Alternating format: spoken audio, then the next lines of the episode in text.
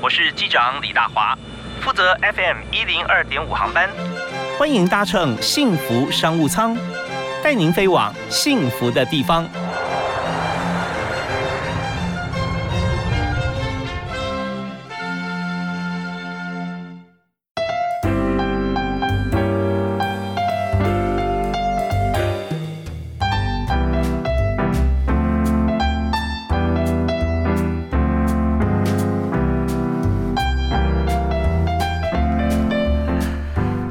各位亲爱的听众朋友，大家午安。大家下午好，非常欢迎您锁定幸福电台 FM 一零二点五，收听每天下午五点到六点啊，从不缺席的幸福商务舱，在工作的时间里面给大家满满的正能量。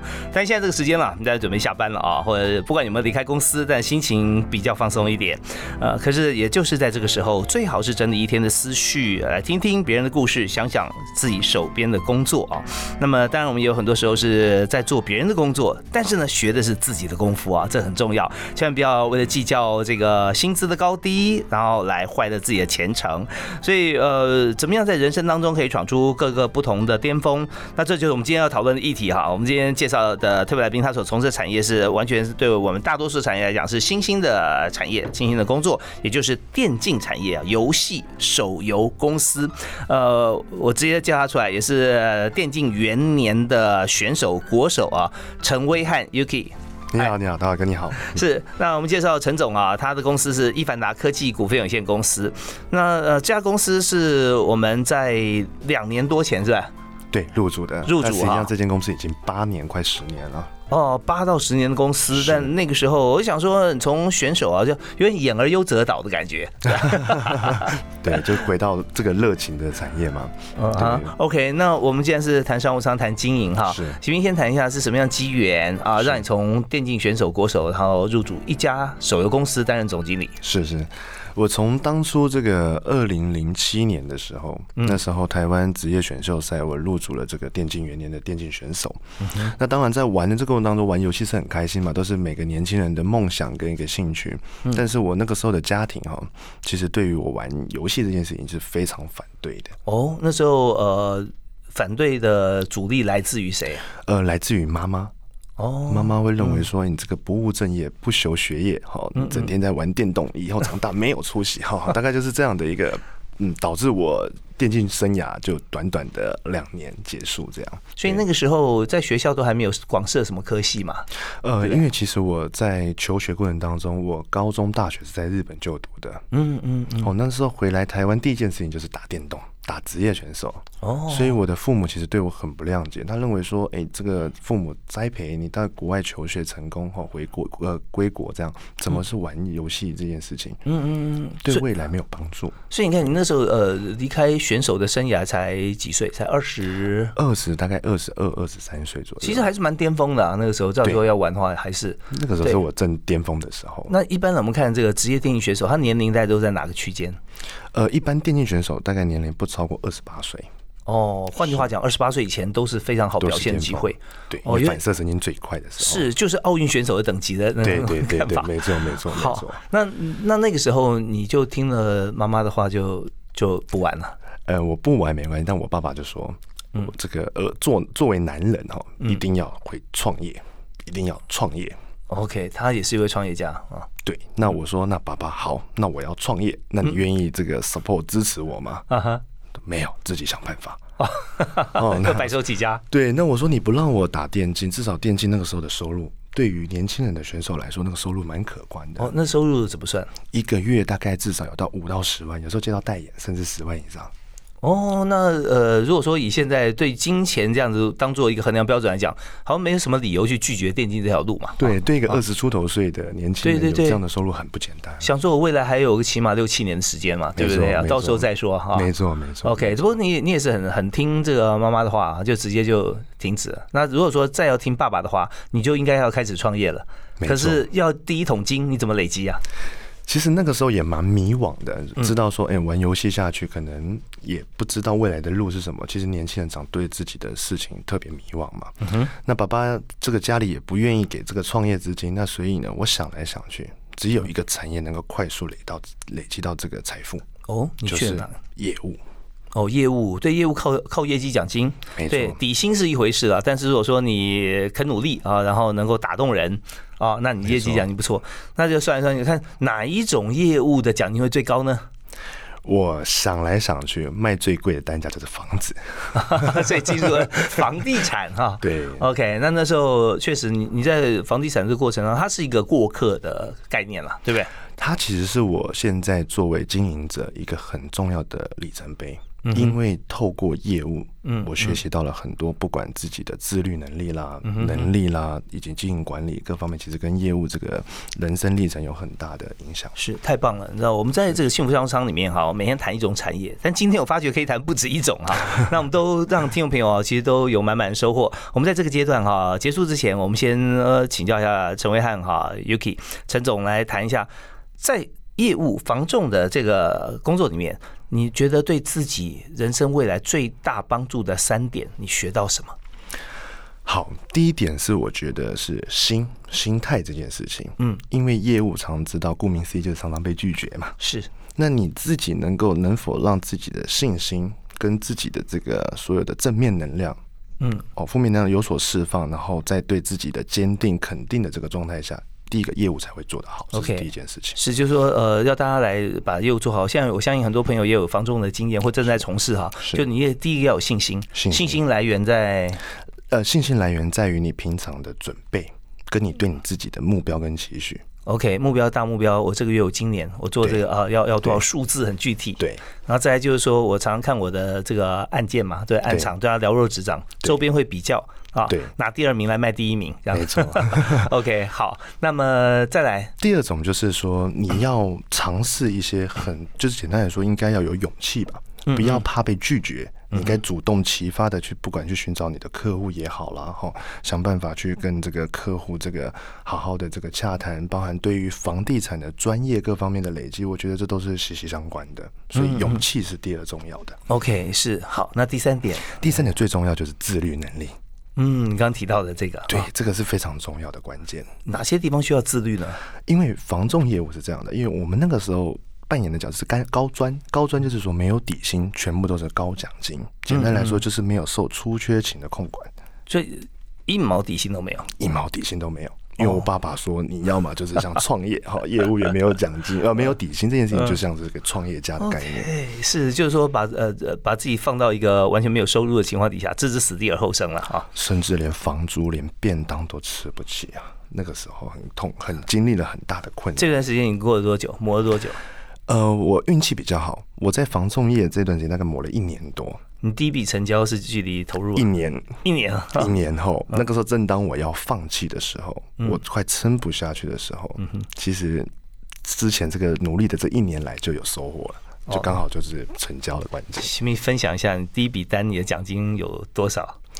那时候成交价总价是两千多万的房子，好，我记得那个时候呃，成交总价业绩大概是一百万左右。分得奖金大概是五十万左右。嗯嗯嗯，好，那我们接下来啊，在下一段我们要谈电竞这个部分啊，我们怎么样经营？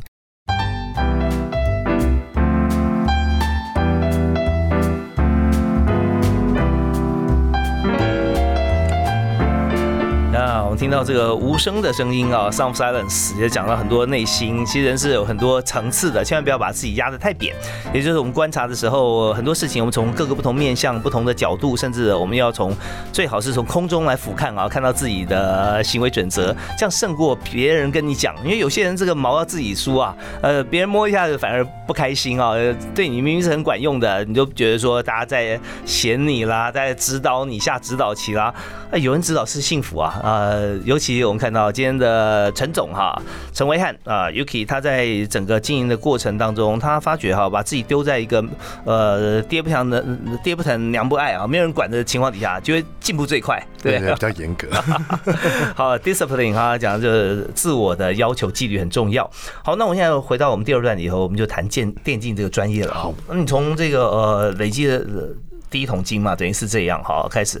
那你在房中介做了多久哈？因为第一次你看，呃，一年赚了五十万，对，一年第一个一年，因为没有薪水嘛，奖金分到五十万，对，等于是这样嘛，对不对啊？那接着开始哈，就是说你怎么样跨入电竞，可以快速跟我们讲一下。然后尤其是这家公司，你看你呃，从一位选手，然后进入了经营团队，你要做 management，然后当总经理啊，那中间其实很大的落差差别了哈。你怎么样怎么样办到？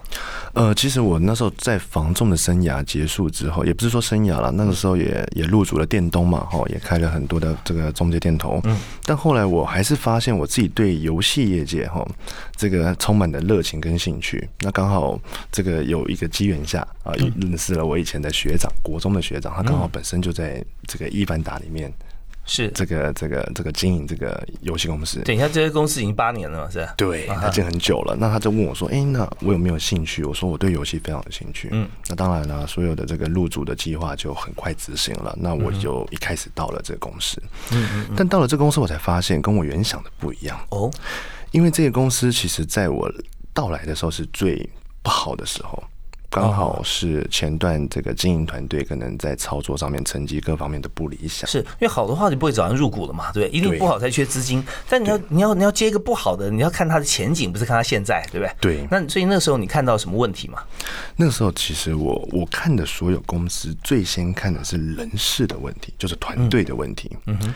我觉得一间公司不管各行各业，最重要都是在人，不在产品。对，真的。嗯，所以古话有一句话嘛，叫做广积粮。修足墙，缓称往后成地，所以所有东西一定是在你的准备之下才会成型的。所以那个时候我一来就大刀阔斧的去想办法，把我们的团队导向这个比较正确的道路上面去。那你有没有呃记得做过哪几件事情？呃，有。其实我对伙伴们来说，其实一般大多的 CEO。哦，主要都是在针对数据跟这个利益上面的这个这个获利看数字，但其实实际上是这样的。我自己从这个以前到现在的一个小小的经历是说，所有的这些数据的产生都是在人，你必须要练兵。所以大家给我一个这个绰号叫做“古代将军”的这种概念，就是我很像古代将军，我一定先从操练兵马。先开始，哎，这跟玩游戏的经验有没有关系啊？呃，有，其实也有多少影响。嗯哼，对，先操练兵马，我们再来求产品。再来求数据，你连兵马都没操练，你是绝对不会有好的数据。OK，好，我们在节目里面特别就是听故事时间，我们这边稍微休息一下，稍后回来呢，我们请今天特别来宾陈维汉啊，Yuki 跟大家来说几个故事啊。也就是说，我们想问的问题就是，经营游戏公司，你要经营成功要做哪三件事？那这边一定有三个不同的故事嘛，或者说讲一个也可以哈。就你怎么练兵，练出来的兵要跟谁打仗啊？是，那你怎么样给他武器，还有向心力怎么凝聚啊？主帅很重要哦，稍微来。听将军怎么讲？好，休息一下，马上回来。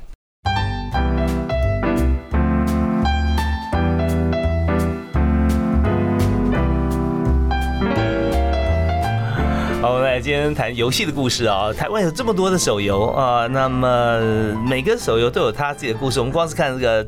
电视广告就可以看出来啊，各个人物的这个服装啦、造型啦、美貌啦啊，都在在吸引人。不过今天谈的这个故事却非常务实啊，而真诚，因为我们在从一个专业经理人角度来谈游戏公司本身要怎么经营。那特别邀请伊凡达公司的总经理陈威汉，那 Yuki 在我们现场哈。你好，你好，大哥你好。嘿，你好。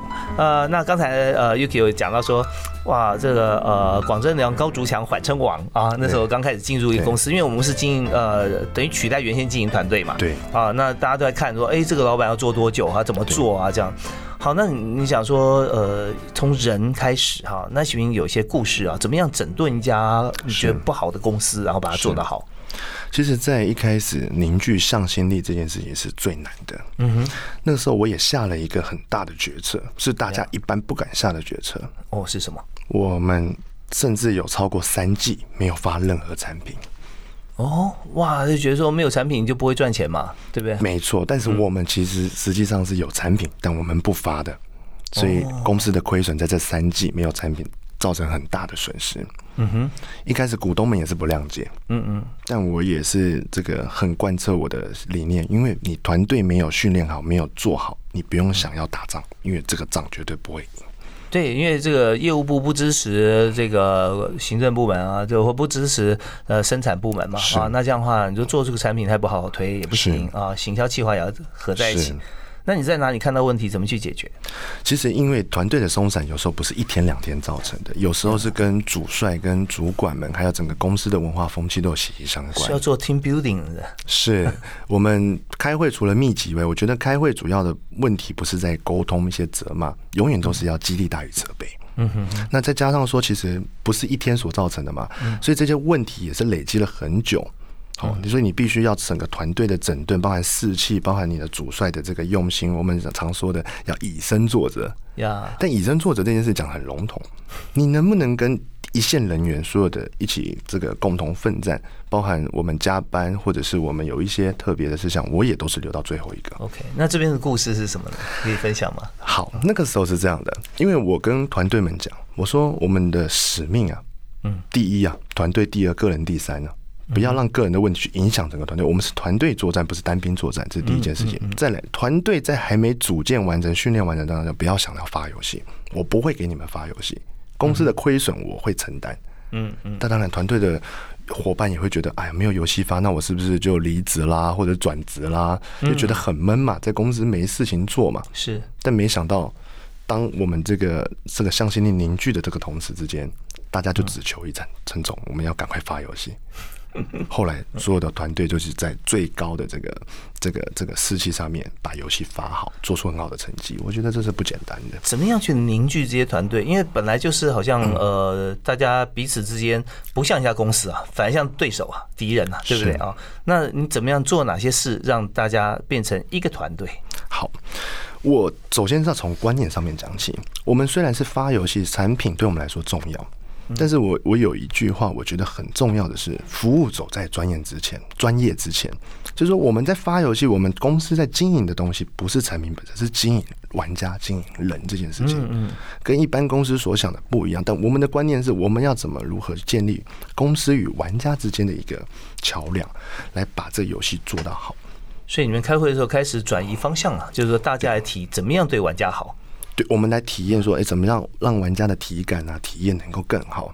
嗯，哦，包含在研发上面，包含在整个的这个 UI 设计啦，整个美编、美工、营运活动，全部都是站在玩家的立场去思考的。嗯，那这些部门原先各司其职啊，对不对啊？对对对。他们那时候最大的呃矛盾点在哪里？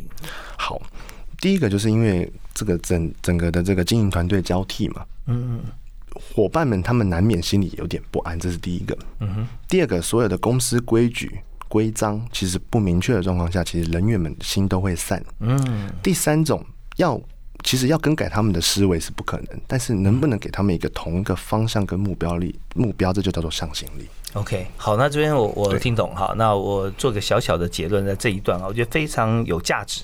就是说，在公司里面，当你进入公司之后，你发觉说这家公司你感受不出来企业文化。那表示说它不是一家公司，它是一盘散沙啊。那你接到的话，就等于说接个烂摊子啊，你不知道该怎么办，反而变烫手山芋。所以呃，也不能丢掉，而且这时候你要建立企业文化。那刚才 Yuki 啊，陈总他建立企业文化的方式哈，是有三部曲哈。第一步呢叫做建立制度。那如果没有规定，这些企业就不会有向心力。所以先建立制度。那建立制度之后呢，一定哈。会产生彼此之间或不同部门之间一个默契，是讲都不用讲，因为规定在那边，所以大家彼此就工作就上轨道。那有默契之后，就自然而然提升，就变成企业文化。是，所以有了企业文化，就开始发游戏了，是吧？呃，在制度的后面，我们还要做一件事情啊，是一般业界没有在做的。那是什么？我们颁布了一个叫荣誉典章。哦，这要怎么办？谁能得到荣誉典章？是这样的，我们制定了对这个伙伴们之间的这个荣誉规范。简单来说，让大家伙伴们具有荣耀心。荣耀心这件事情是透过荣誉典章而感觉到的，嗯，而不是我为了工作而工作，为了发游戏而发泄，为了赚钱而赚钱。不是，我们是有使命、有荣耀感的。怎么样可以得到这个荣誉典章？他做了哪些事？其实，在伙伴，我觉得第一个，我们要奖罚分明，嗯，有功必赏。而且要在当机的时候要去奖赏。像在你们产业里面啊，怎么样论功行赏？他做什么事会觉得，哎，这个有功？好，例如产品部，我们的产品部是在操作游戏的营运活动。嗯例如可能操作好，玩家反馈的这个状况是好的，我们立即就是颁布奖金，颁布这个功劳的这个部分。看是哪一款游戏啊，哪个部分？对，那甚至这个美术部也是啊，可能做的东西质感做的非常好，或是熬夜加班，或是怎么做出了一个优异的成绩，我们就立即奖赏。包括行销也是。是我们可以有是用 dashboard 吗？还是用什么？它它有仪表可以立刻看到这些数字或图表？有有有，这都是建立在数据以外，但是人性的奖励也有。好啊，那我们在这边呃，知道说在企业文化入主一个新公司哈，怎样把体制调整，一定要花一段时间。那以在这个伊凡达来讲哈，陈约翰总经理他花了三季的时间，是九个月哈，三季的代价，我们换算一下，蛮贵的啊。非常，这个对一般的公司可能会面临到倒闭的风险都有可能。OK，好，那我们谈到了这个呃营业竞争，我们稍后回来谈游戏这个产业。嗯，游戏公司不是都很赚钱？啊，广告打这么凶，他行销预算要多少？还有他需要的人才有哪些？啊，我们休息一下，马上回来谈。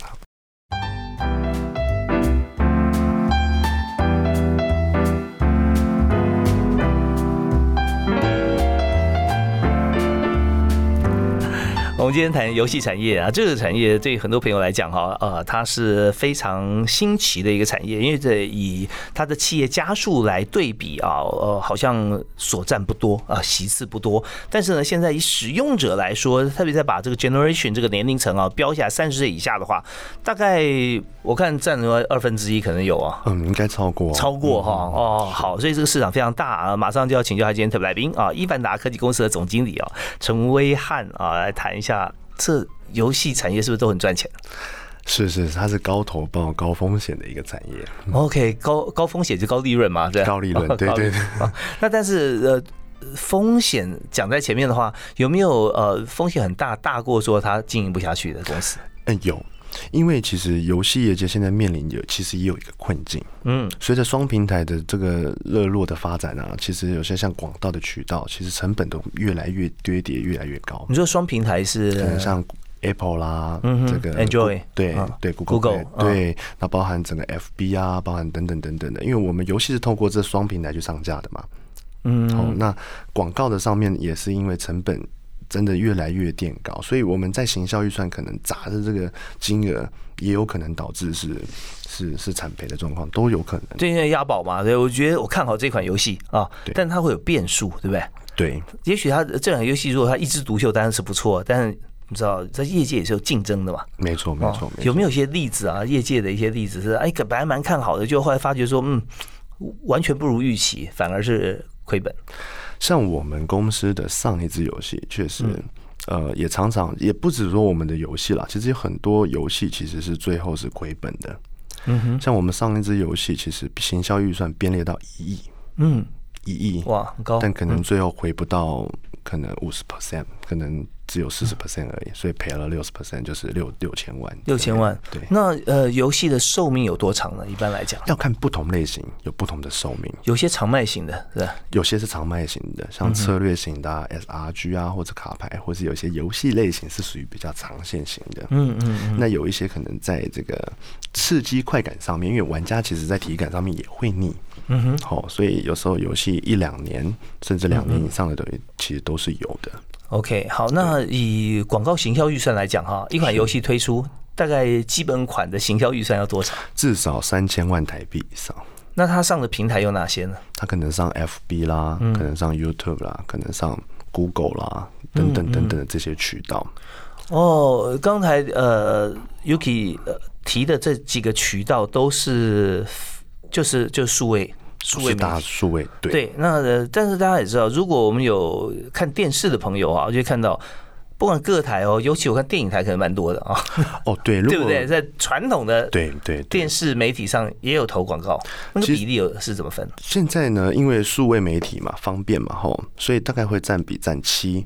哦，嗯，那你像电视广告啦，或者是其他的线下媒体，大概占二到三。嗯，OK，对。那但是我们所有的 TA 其实看到传统广告机会其实不多了哦。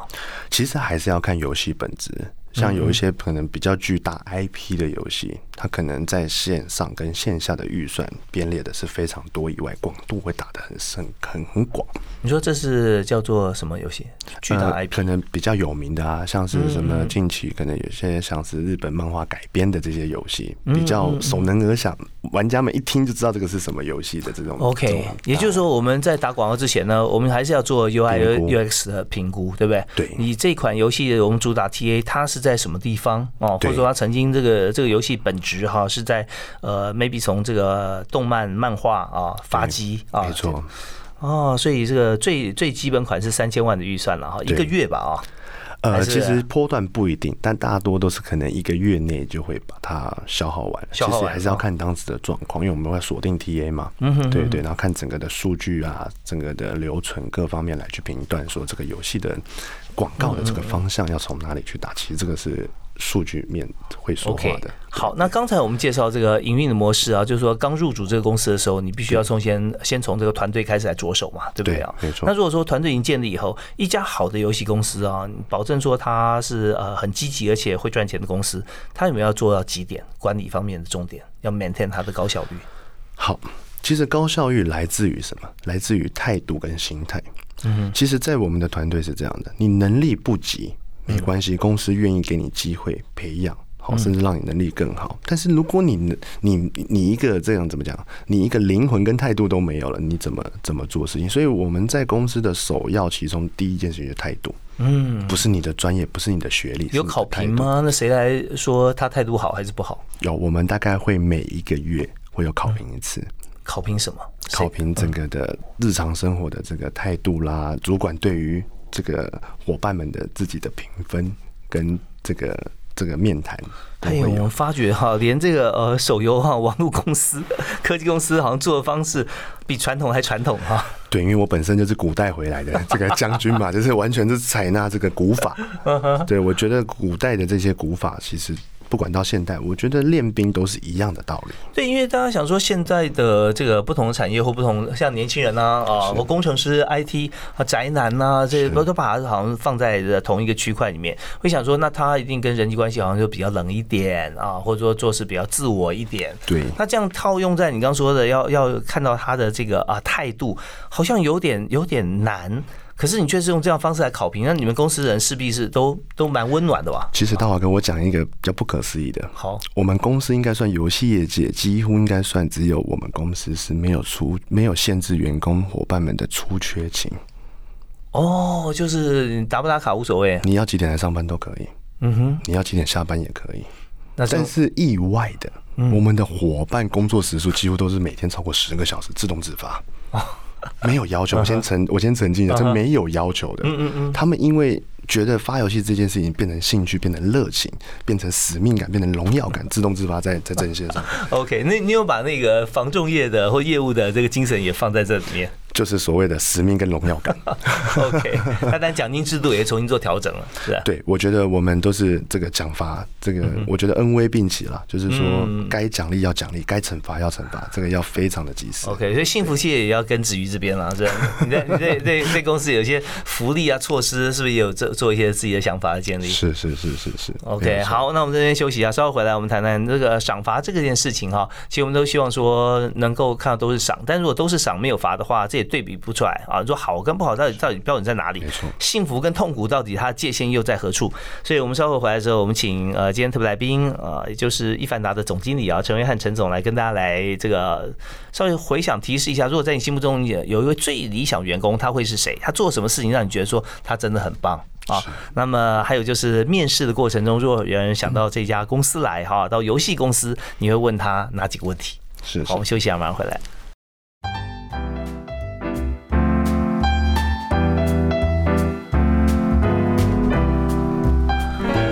现在我们节目最后一个阶段哈，其实我想增加一个单元，因为我们这个阶段会谈人才策略，理想员工是谁，然后还有进来的话要问哪几个问题。我想增加单元是更加人性化一点哈，呃，当然在这段过程有开心时间，我们薪水 range 以外，还有一个叫什么呢？叫开饭时间。每一位 CEO 来这边哈，我要请教他，他最喜欢吃的美食是哪一家，而且是每个人都可以吃得起的啊。米其林我们都知道只有几家而已，所以稍后呢，这是临时出题，所以等下。又可以想一想。好好好，好，我们来谈人才策略哈。那你说你们公司现在你看这么有向心力，然后上下班不用打卡，都自动自发，每个人愿意留多少时间都愿意。其实很多人都想留久一点，因为他会有荣誉感嘛哈，他可以做出来啊。那么在你心中最理想员工哈，你觉得你觉得这个形象是谁？有有名字你也可以提示，如果不提名字可以讲讲看有哪些事迹。好，嗯。呃，其实我最理想的团队的伙伴，那顾名思义就是跟我最常合作的，就是我们的公司的营运长，好，范江佑文 Alan。那他本身因为跟我也是国中同学嘛，哈，那到现在我们一起在奋斗。那我对于他有几点我是非常的嘉许跟称赞，就是说第一个，他对于事情的责任。嗯哼，再来他的用心跟他的所有的状况已经超越他的热情。嗯嗯嗯，因为他本身热爱游戏，嗯，所以他在。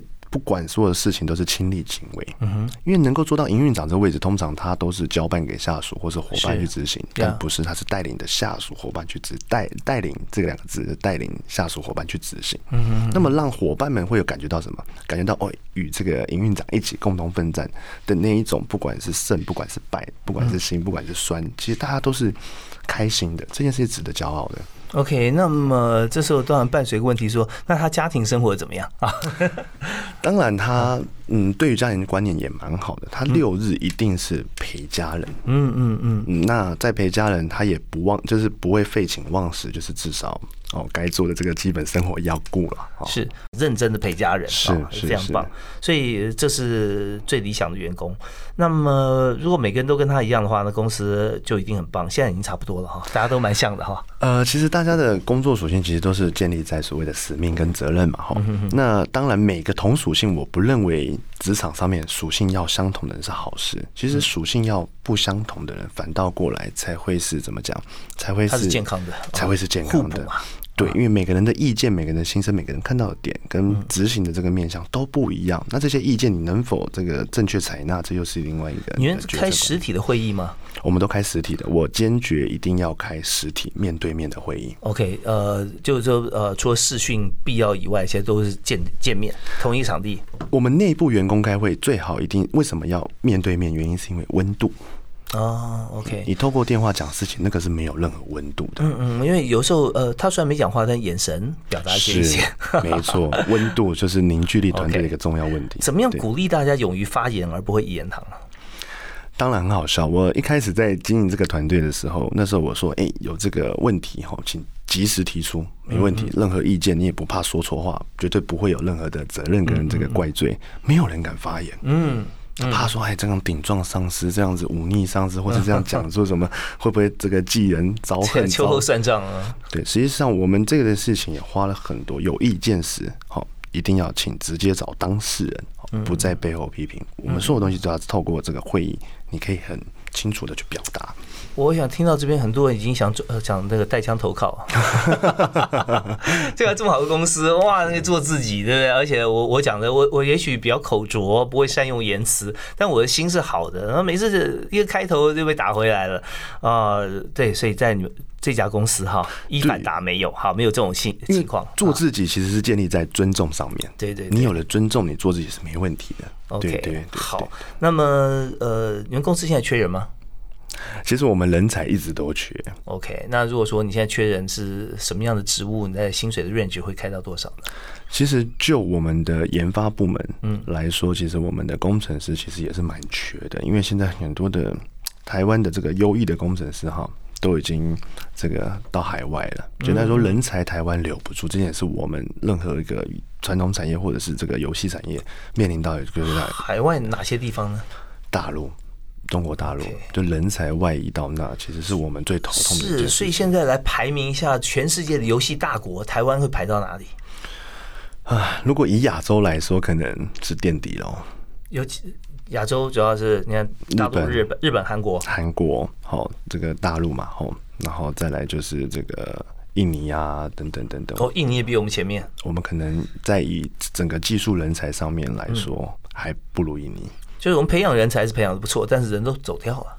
对，都跑大陆去了。这主要是攸关于政府对于这个这个研发团队的这个支持力道可能还不够。你有没有建议政府或者学校要怎么做？第一个，我是觉得说，在我们整个的教育培养上面，可能先从建教合作。那政府也要大力的这个推广之下，我们去建立人才。因为现在人才如果以台湾整个人口数来看。研发人才，游戏的研发人才可能不到五千位，呃，五五五五五千人，但是在大陆可能有五万人，甚至相当于十倍。嗯哼，这件事情其实是我们现在遇到最大的头痛的问题，怎么样让我们的下一代能够为台湾这个研发做贡献？这件事情，我觉得是需要政府的支持，否则光靠企业是。很难办。是政府在大学里面也接受这个大学科大广设电电竞相关系数科系，是是。但是你觉得还是不够，主要最主要是因为做法上面没有接轨，对对。好，所以透过产学合作这部分落实是很重要。游戏的研发的部分，不然大陆五万，台湾五千，这五千又有三千跑到大陆去，剩下两千，韩国、日本各一千，台湾没错没错。好，那你现在如果说要找人才的话，你会开多少的薪资呢？其实。薪资我们没有一定的标准，有没有一个 minimum 起步？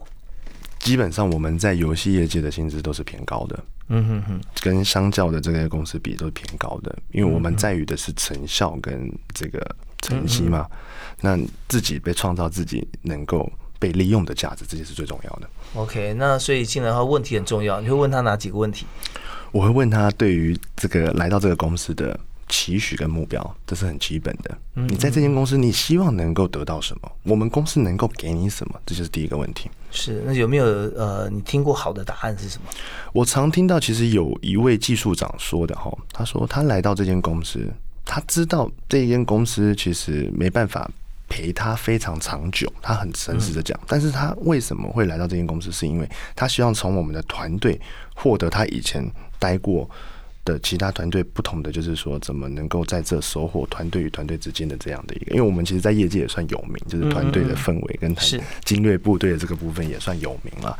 所以他说，希望能够跟我们共处，能够来学习到他对于历程人生的这些方向，可能有所不一样的一些见解。好，那这个答案呢，有有些呃听会听到不同的重点哈。那呃，比方说像台积电的张张忠谋担任董事长的时候就提到说，如果你说来我们这边学习的话，那你学好再来。那我想听你来。贡献，但是刚才我们听到这个陈总所说这个答案，它重点在哪里呢？重点在于说，我知道你们这些公这家公司它的优点在什么地方，我愿意学习这个优点。我不是学习技术啊，因为技术我是我有技术过来的，所以重点说就了解这家公司哈是很重要的。先表示了解，需要学习它的优点，再就是说你能够提供的你的优势，那这两个就就变强强结合了嘛？那你不进来谁进来啊？没错，没错。好，那我们因为时间关系啊，我们就还有个座右铭要送给大家，好不好？是是是，座右铭嘛，嗯，我我觉得哈，呃，努力可以靠后天，嗯，培养跟锻炼，嗯哼，但是人的灵魂跟态度是必须要自己去健全的。OK，努力可以靠你进的公司或你自学哈，这来培养锻炼，但是你的灵魂，你完全这也是后天的，爸妈给你一个呃身体跟脑袋以后啊，你要去把自己的灵魂找出来，就是说态度，你在用心跟态度上面。这个是别任何人都帮不了你自己的，就是说能力我可以透过努力去训练嘛，去培养，但是在自己在这个职场上的岗位的态度跟你自己的灵魂，你有没有找到这件事情是很。我觉得算是有点深奥的议题，但是我觉得这很重要。今 天好，这个陈总昨天还教大家很多内功心法，都很厉害啊。那尤其是最后要找到灵魂，教大家一个 paper，就是说你从观察、贴身观察跟思考哈，自己就盘点一下别人，再盘点一下自己，你可以找到你的灵魂。那盘点的对象最好找。伊凡达的陈总，好，那我们今天要进到这边，最后我们的这个呃幸福的这个套餐，你要说请大家吃什么？就你最喜欢吃的一个一家餐厅，好，嗯，我最喜欢吃哈，这是平平民美食，平价美食，平价美食。啊，就是高低其实都可以啦，不限好。我个人是喜欢吃这个平价美食，我喜欢吃花博圆山妈吉，嗯，里面有一间叫做同乐屋。哦，是什么卖冻饭的日本冻饭？OK，它就就生鱼片的也有啊，牛肉也有，呃，有猪排冻啊，有什么冻？那我觉得比较特别是那里可以找到真正的日本当地的味道。哇，太棒了！所以大家花博呃里面很多店啊，但是要找那家同乐屋。同乐屋呀，这是 Yuki 啊，陈约翰陈总，伊凡达的总经理要推荐给大家。好，我们在今天快乐准备要用餐了啊，六点钟。去同乐屋吃饭 了，谢谢大家。OK，好，今天谢谢 Yuki 总经理，也谢谢大家收听，我们下次再会，好，拜拜，拜拜。